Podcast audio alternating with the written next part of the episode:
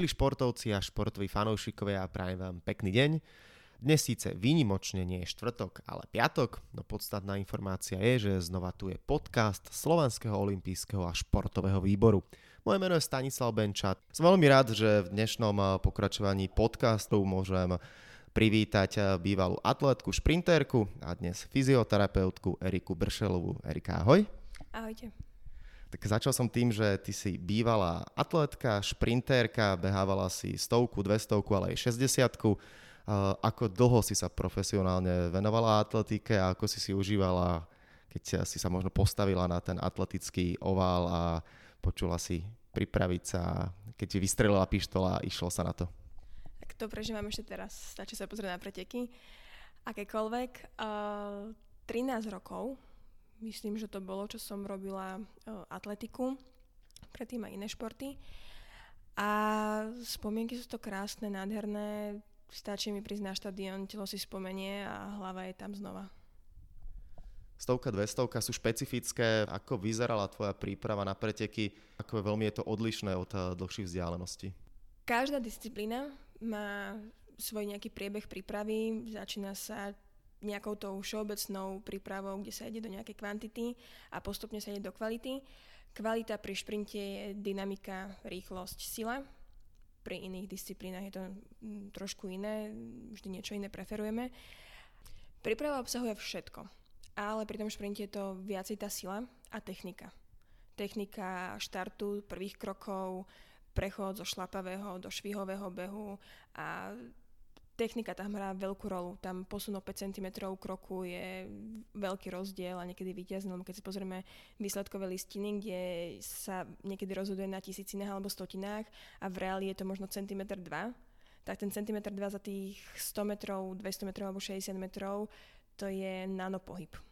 A tu v tomto sa vyhráva pri šprinte od malička si mala vlohy na to byť šprinterka, alebo si zistila, že najskôr si možno začala dlhšie trate a potom vlastne, že OK, ale toto ma až tak nebaví, vlastne šprinty mi idú lepšie? No keď si rodičia spomínajú na môj prvý beh, to som mala asi 3 roky a prvá 60 mi trvala pár minút so zaviazaním, vybratím kamienkou a všetkého ostatného. Uh, potom, keď som robila modernú gymnastiku, tak tá bola svižnejšia, dynamickejšia, aj silovejšia a tam som vždy skočila najďalej, bola najrychlejšia. Čiže toto bol také ukazovateľa, že týmto smerom by to možno malo zmysel. Možno sa trošku skús pochváliť, aké časy si mala a s čím si tak spokojná najviac eh, počas atletickej kariéry? Prvý výsledok, ktorý ma vážne že potešil a v princípe, keď si tak spomeniem, tak ani tréner tomu neveril, keď sa tak stalo, tak to bolo výsledok v hale na 60 metrov. 6, 60, čo si. Ale vždy bolo môjim cieľom odbehnúť stovku pod 12 sekúnd a asi 6 rokov som s tým bojovala, keď som bola na čase 12.02. Ďalší rok 12.03 a stále to nešlo po tých 12 sekúnd a podarilo sa mi to posledným pretekom a posledným behom. Veľa ľudí hovorí, že chce sa rozlúčiť s kariérou v tom najlepšom alebo nejakým najlepším výkonom, takže ty si zabehla pod 12 eh, sekúnd a následne si ukončila kariéru?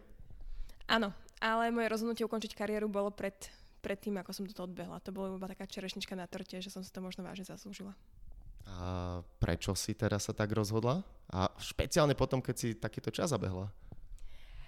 Celý rok prípravy už bol taký, už som si neužívala tie tréningy, už som si neužívala ten šport, už nebol priestor na to, aby som mohla s kľudnou hlavou prísť, v pohode si otrenovať, pobaviť sa s kamarátmi, užiť si ten stretching a to všetko po tréningu. Vždy to bolo tak, že uh, máš dve hodiny na to, aby si sa dostala na štadión, odtrenovala a rýchlo sa vrátila do roboty. Čiže tam už, už bola otázka toho, že ako budeme budúcnosť pokračovať ďalej a robota prevyšila. Tak uh, môžeme prejsť na tú profesijnú stránku, si spomenula robotu a ja už som to povedal na úvod, pracuješ ako fyzioterapeutka. Ako si sa dostala k tejto práci, respektíve ono počas kariéry ty si bola na druhej strane, že asi sa najskôr tebe venovali fyzioterapeuti a následne dneska tebe chodia vlastne atleti dávať sa trochu dokopy. Tom čase to ešte neboli úplne, že fyzioterapeuti. Tá fyzioterapia sa vyvíjala postupom. Väčšinou sa k tomu fyzioterapeutu, ani to nebol ani fyzioterapeut, to bol nejaký terapeut alebo masér, išlo až keď bol nejaký problém. Ale v čase vyberania vysokej školy som sa rozhodovala medzi medicínou a fotovaškou, telovýchovou. Z hodou okolností náhody neexistujú asi, ale prišla som na to, že existuje verzia, že fyzioterapia, čo bol pre mňa ideálny prienik medzi tým, čo som chcela z medicíny a čo som chcela z telovýchovy, tak ďalej som ani nemusela uvažovať. Jednoducho toto bol smer, toto bola cesta, ako ďalej ísť. Ako sme na tom ako národ? Eh, koľko krát za deň sa stretávaš s tým, že niekto príde a povie, oj, ale ma boli chrbát, alebo iné problémy na našom tele. Minimálne podľa seba to viem, že každú chvíľu si poviem, že niečo ma boli a toto ty asi počúvaš, predpokladám, dennodenne niekoľkokrát. Každú návštevu. Uh, je tých ľudí veľa, ale my sme frflavý národ. Keď už prejdeme do tej profesnej stránky, tak je to o tom, že veľa sedíme, veľa sme nejak zaškatulkovaní v nejakej polohe a potom zrazu máme hodinu, dve hodiny na to, aby sme si zašportovať, keď k tomu inklinujeme a ideme naplno, crossfit. napríklad, da, nielen tento šport. A robíme to viac menej bez hlavo, lebo potrebujeme pustiť tú energiu, potrebujeme si odškrtnúť, že niečo som robil. A to úplne sa nezhoduje s tým nič nerobením niekoľko hodinovým predtým. Čiže uh, by som to zhrnula tak, ľudia majú problémy, nemajú čas ich riešiť, majú iné priority a potom už keď to riešia, tak sa zaciklia v našom zdravotníctve a nejdú úplne po tej efektívnej stránke. Ako čest výnimkám a situáciám, ale jednoducho tá fyzioterapia by sa mala dostať do uvedomenia a popredia, že jednoducho aj toto je cesta, aj toto je spôsob, ako sa dá riešiť situácia. S čím prichádzajú ľudia najčastejšie? U bežného človeka je to chrbát. Vždy to je chrbát. Je to chrbtica, či už krčná, či už to mm, bedrová časť a platničky. Ale automaticky u mňa ako z pohľadu fyzioterapeuta je, že všetko buď začína alebo končí v chrbte. Čiže keby si mi prišiel s kolenom, tak sa na ten chrbát dostanem. Ale do popredia sa už dostáva, že ľudia prídu s nejakou diagnozou, s nejakým symptómom a rieši sa to. Čiže už to môže byť mm, niečo čo štandardne, za čím si išli s tým lekárom, eh, čo vyhľadali tú pomoc. Čiže už to nie je iba tak, že bolí ma hlava, ale pri niečím konkrétnejším, dajme tomu, mám závrate.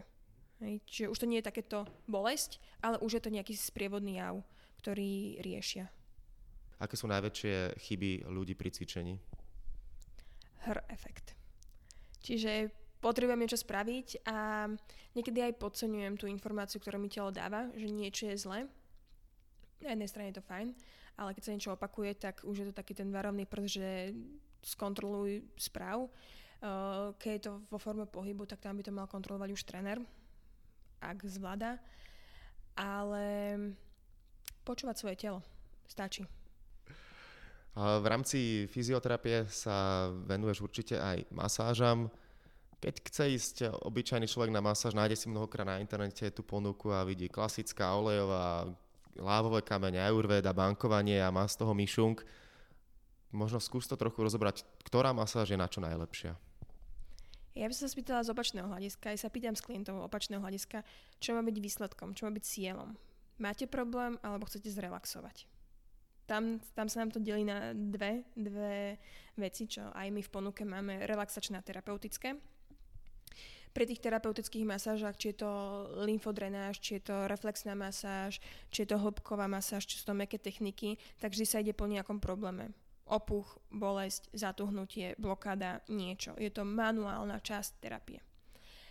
O, ja áno, máme klasickú olejovú masáž, ale úprimne, keď poviem, keď mi niekto spraví zostavu, klasické olejové masáže, tak sa mu poďakujem. Položím si ho na stôl a ukážem mu svoju predstavu masáže. Iné je to pri tých relaxačných masážach, kde to má byť o zážitku, pôžitku, zase o tom, čo to má splniť. Potrebujem si oddychnúť, potrebujem vypnúť, potrebujem zrelaxovať, potrebujem zharmonizovať, potrebujem mať pokoj od ľudí na hodinu. Ako je tam vždy otázka, že čo má byť cieľom. A s čím možno najčastejšie ľudia prichádzajú aj k vám? Špeciálne akú masáž si chcú vybrať? Alebo presne je to o tom, že rozprávaš sa s ním a možno s niečím prišiel, ale vlastne odchádza s niečím úplne iným. Asi tak. Ale najčastejšie aj na, ja najviac preferujem tú terapeutickú masáž, uh, ktorá je súčasťou terapie a je to tá pohodlná, komfortná, pasi- pasívna, pohodlná, komfortná, bolestivá niekedy, ale rieši vec. Ja som efektívny človek, alebo snažím sa efektívne pracovať, čiže už keď mi tam niekto leží a vážne potrebuje zrelaxovať, že nie je prepracovaný, nie je už pomaly vyhoretý, tak jednoducho už keď mi tam leží, tak sa snažím aj riešiť tú situáciu a pomôcť mu keď tak do budúcna, že aby nemusel chodiť tak často, alebo aby mi neprišiel, na budúce neprišiel s migrénou množstvo ľudí, fyzioterapeut, to slovo alebo fyzioterapia iba počuli, ale vlastne nevedia, čo to je, tak aký je rozdiel medzi masážou a návštevou fyzioterapeuta? Keď som ja napríklad príjmala svojich zamestnancov, fyzioterapeutov, tak som im vysvetlila, že pre mňa je masáž súčasťou fyzioterapie. Pre masera fyzioterapia nie je súčasťou práce. Rozdiel medzi masážou a fyzioterapiou je, je ten, že masáž vie pomôcť, vie mať výsledok a účinok v princípe aj rýchlo, ale ten výsledok nemusí byť dlhodobý. Nerieši príčinu. Len uvoľňuje niečo, čo spôsobuje bolesť. Ale tá bolesť väčšinou je prenesená, je, je to blokáda nejakých iných štruktúr a tieto štruktúry alebo túto príčinu má za úlohu zistiť fyzioterapeut a preto terapia nespočíva iba v tej manuálnej časti, v tej masáži, môžeme to takto nazvať, ale e, súčasťou terapie je aj nejaké odblokovávanie, uvoľňovanie a mobilizácia, ale nosnou časťou je nejaká e, reedukácia pohybu alebo toho spúšťového mechanizmu celého tohto procesu, ktorý ústi bolesťou, diskomfortom, nemožnosťou robiť nejaký pohyb.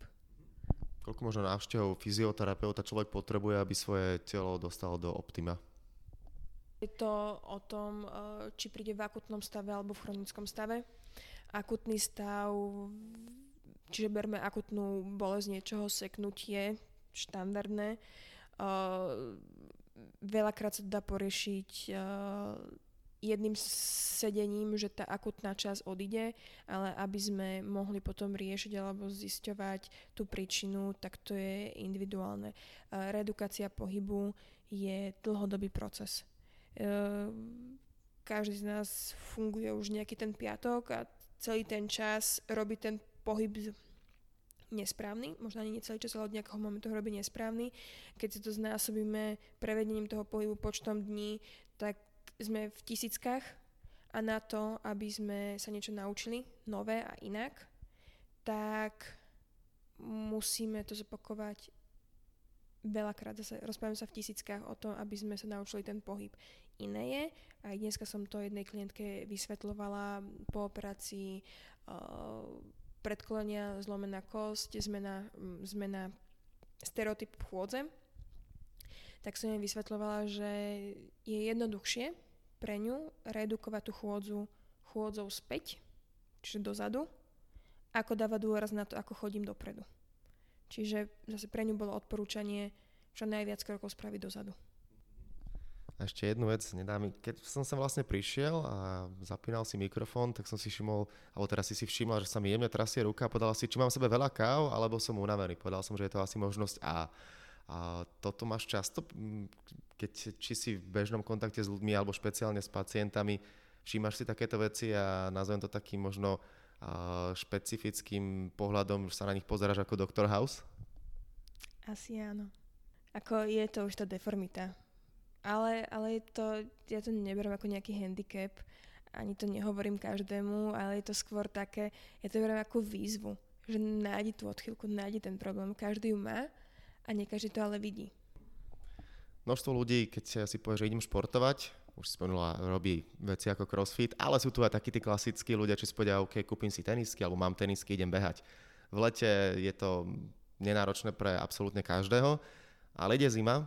Aké sú typy, triky na to, ako správne behať v zime? Hlavne neprestať po lete.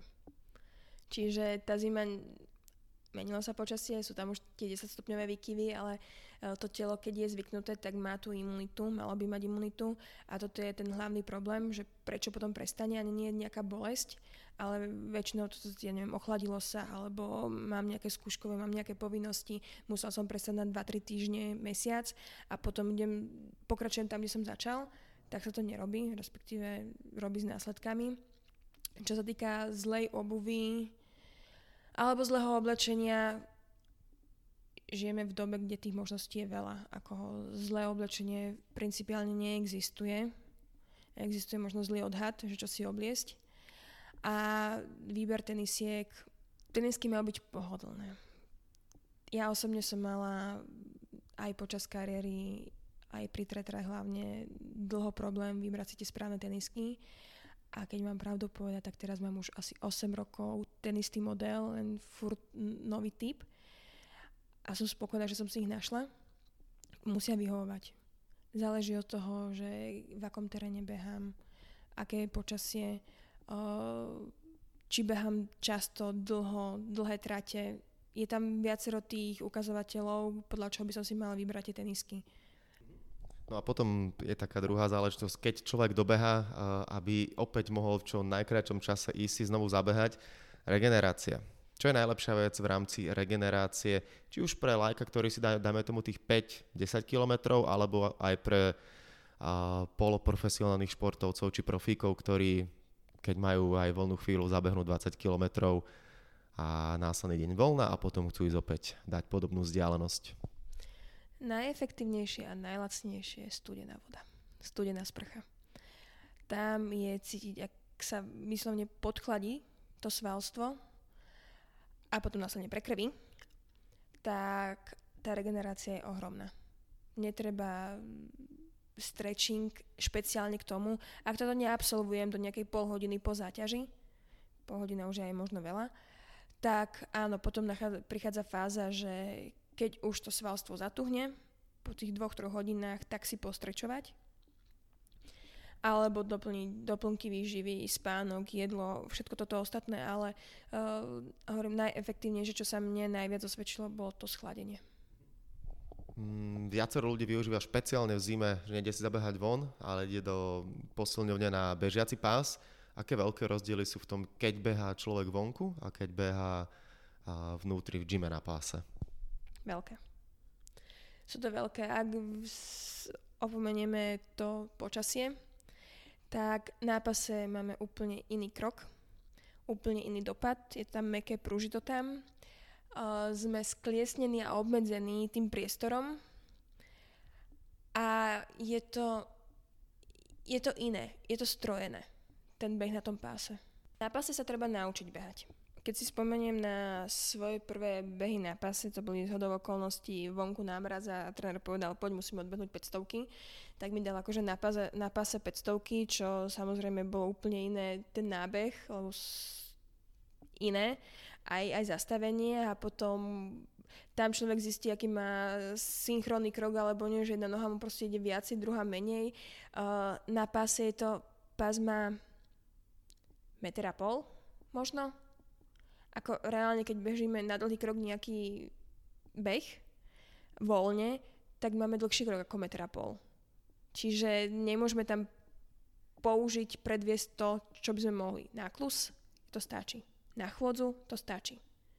Ale už, už rob, aj keď robíme nejakú diagnostiku behu, tak musíme brať odchylky, že na pase je to trošku iné. Je to, musí sa človek nájsť. Nie je to prirodzené pre ňo. Dá sa to využiť, keď potrebujem si otrénovať, keď si chcem odbehať, ale nie je mi to vlastné pre to telo. Ja trochu teraz premostím, pretože ty si pracovala aj ako fyzioterapeutka vo futbalovom týme Slovan Bratislava. Tak určite otázka, ktorú si dostávala asi extrémne často, aké to bolo pracovať v čisto mužskom kolektíve. A no poviem za seba si pekná baba, takže určite chalani, neviem, balili ťa? Nebalili. Nebalili, ani sa o to nepokúšali a pracovalo sa tam dobre. Kolektív bol super. Chalani, a to je asi jedno, že či to sú futbalisti, či sú to basketbalisti, či to sú futbalistky, hokejistky, alebo inak vystupujú, keď sú pred sebou a inak vystupujú, keď je každý zvlášť za seba. Keď bol každý z vás za seba, tak bolo úplne super. Chodívali pravidelne na masáže asi, tak uh, akí sú chalani pri masážach? Predsa len špeciálne, keď si ty žena, že ti hovorili všetky veci, alebo skôr boli tichí? Ku mne na masáže veľmi nechodili. Ku mne chodili skôr na terapie a tam boli radi, keď predýchali. Čiže na nejaké osobné veci, osobné otázky ani neprišlo, ale vo všeobecnosti platí, že jednoducho ten masér, ten fyzioterapeut tým, že pracuje s tým telom, tak tá otvorenosť tam je veľmi výrazná.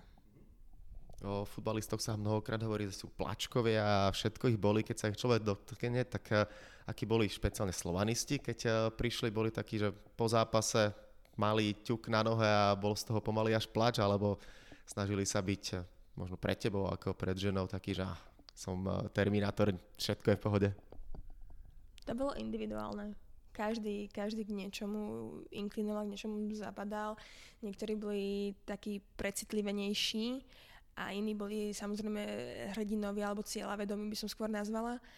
A treba zvoliť ten modus, ako, ako na toho človeka, či teda ho zabaviť niečím a odrobiť si tú svoju robotu, alebo skôr ako keby sa krotiť, lebo hecuje ťa, že ešte, ešte, m, mm, zatlačiť tak e, to je vždy práca s tým človekom, že treba ho poznať, k čomu inklinuje a ako na ňo. S čím najčastejšie chodili futbalisti, čo ich najviac bolelo? Kolena. Kolena, ako tie dostali najviac zabrať. E, samozrejme, priťahovače, riešili sme tam aj nejaké členky, samozrejme, že aj členky, a aj chrbty, ale akože kolena alebo nejaké tie nakopnutia boli najčastejšie pozápasové. Viem, že sa, hovorí sa, že pri každom kolektívnom športe, že z kabíny sa veci nedávajú von, nevyťahujú. Neviem, ako je to z lekárskeho prostredia, z lekárskeho kresla. Tak kto bol možno, keď si ty teda pôsobila v Slovene, najväčšia, nechcem povedať slovo padávka, ale kto bol najväčší plačko a možno kto bol najväčší tvrďas? To si ani nespomeniem. Ako viem, napríklad, že s Cornelom Salatom sa mi veľmi dobre spolupracovalo, lebo on bol jeden z tých cieľavedomých. Máme tu aj otázky od eh, čitateľov, respektíve poslucháčov, ktorí, keď sme dali avízo, že bude s tebou podcast, tak mali eh, viaceré dotazy, tak eh, začnem najskôr takouto športovou profesínou. Čo ťa baví viac, alebo bavilo viac behanie, alebo teraz práca ako fyzioterapeut? Nedá sa to porovnať. Baví ma ísť za cieľom. OK.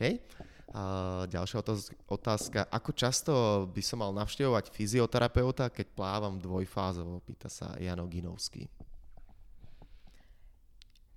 Má problémy, nemá problémy ďalšie, má to byť iba forma prevencie, alebo má už nejaký problém, má nejaký úraz za sebou, ako to sú otázky, na ktoré potrebujem odpovede, aby sme mohli nastaviť. Eh, nejaký plán, nejaký program. Čo sa týka prevencie u, u športovcov alebo vyťažených ľudí, hovorím prevencie, tak tam je to aspoň raz do týždňa. Niečo cieľané robiť. U bežného človeka sa snažíme docieliť prevenciu raz mesačne. Keď sme boli pri plávaní, tak Kamila, zaujíma je tu ďalšia otázka o plávaní. Aký druh masáže je vhodný pred plaveckými pretekmi? Konkrétne už pred pretekmi takú hodinku, dve, tri alebo deň. Uh, pred pretekmi, ale chápme akože pár minút, pár uh, možno pol hodinu, hodinku, tak tam by to malo byť, a to je jedno, že či pre, pred plávaním alebo iným športom, tam to má byť na nabudenie. Čiže ani sa nevenuje celej časti te- celému telu alebo nejakej časti tela, ktorú potrebujem odborne povedať facilitovať, nabudiť, preplieskať, vzprúžiť. A iné to je, keď pri športe tam mám overené, ak je človek zvyknutý chodiť na masáže, tak dva dní pred výkonom dať ešte takú uvoľňovaciu, ale zase záleží od toho, že s akým telom pracujem, či to telo keď uvoľním, tak mi ostane uvoľnené, alebo už nejaké uh, maslové a nepotrebujem ho toľko ešte rozvláčniť. Čiže záleží to, s kým ako pracujem, ale tie dva dní pred súťažou, pred nejakou záťažou sú optimálne na to, že ten druhý deň som ešte možno trošku uh, roz, rozvláčnená. Deň pred súťažou som, tam je už väčšinou býva nejaká tonizácia alebo nejaké aktivovanie a v deň súťaže je to telo prichystané. Dominiku Holecobu zaujíma, čo pomáha na bolesť okostíc a či existuje nejaké kompenzačné cvičenie. Bolesť okostíc pri bežcoch je najčastejšie spôsobené zlou technikou behu, zlým došlapom, blokadou v členkovom klbe a v klboch chodidla. Čiže tam by bolo vhodné pozrieť sa na techniku behu a prevedenie behu, lebo bolesť okostíc potom následne je spôsobená tým, že sa aktivujú výraznejšie svaly lítka, ktoré dráždia alebo iritujú tú okosticu, lebo sa upínajú na ňu a tam vzniká ten zápal. To lítko je preťažované, zaťažované nesprávnou funkciou chodidla. A už keď sme sa bavili o tých masážach, tak Ema Borcová sa pýta, aký máš ty špeciálny názor na športovú masáž? Od koho? To je otázka. Každý robí tú športovú masáž inak. Ja nemám rada škatulkovanie, hoci čo, či už cvičení alebo masáži, pre mňa je to vždy masáž. Uh, športovú masáž môžem chápať teda, že dynamickú masáž, záleží od toho, kto robí, ako robí. Ale akože nie je to zlé, má svoje miesto. Má svoje miesto, tak ako som povedala, pred, pred tou súťažou, pred tým, e, alebo na to nabudenie toho organizmu. Ak to všetci robia takýmto spôsobom, tak vtedy športová masáž možno niektorí vnímajú aj nejakú hĺbkovú masáž, čo už nemusí byť športová a tá má tiež svoje miesto, ale zase nie pred súťažou, ale dajme tomu po nejakom výkone, po nejakom športe, zase záleží od toho, že čo to bolo, ako to bolo a aké je prevedenie, tak od toho sa načasuje, že kedy by mala byť vhodná. No a ešte máme jednu otázočku od Jany Kosovej. Ako by eh, mala vyzerať príprava na maratón od tréningu cez stravu až po regeneráciu? Zase otázka, ktorá potrebuje ďalšie otázky, čiže či som zvyknutá behať, či už čo mám odbehnuté. Treba, nedá sa to nejakým spôsobom unifikovať, treba spoznať toho človeka, treba zistiť, či je to ideálna vzorka, študent, ktorý má čas, nemá starosti, nemá problémy, nemá obmedzenia alebo je to osoba, ktorá vážne môže ísť iba 3 do týždňa trénovať a tie tréningy sa musia efektívne zobrať. Uh, postupne by sa mala zvyšovať tá záťaž, čiže prejsť do nejakého objemu, do kvality. Zase je otázka, chcem absolvovať ten maratón, alebo viem, že keď, pra, keď pracujem s trénerom, keď zverejnec pracuje s trénerom, tak ten tréner vie odhadnúť zhruba čas. Čiže vieme sa hýbať k tej kvalite a tie posledné uh, mesiace sú možno venované tej kvalite, že už teda mám odbehnutý objem a potrebujem vedieť udržať toto tempo čo najdlhšie. Alebo to zase môže byť problémový človek, ktorý beháva, beháva, beháva, ale má, alebo viem, že bude mať ten 32. kilometr krízu, čiže môjim cieľom nebude odbehnúť ten maratón, ale prekonať túto krízu. Čiže vždy treba spoznať, s kým pracujem. To je, to je najdôležitejšie uh, pri všetkom poznať ten materiál a vedieť ten cieľ, že teda, či to je výkon alebo je to absolva- absolvovanie. No a keď to zoberieme ale takého klasického človeka milión, na čo si musí dávať človek najväčší pozor pri stravovaní, keď chce zabehnúť maratón a potom teda aj špeciálne tá druhá časť e, regenerácia, aby tak ako si povedala, aby nestalo sa, že na 32. kilometri zistím, že hups, Houston, máme problém.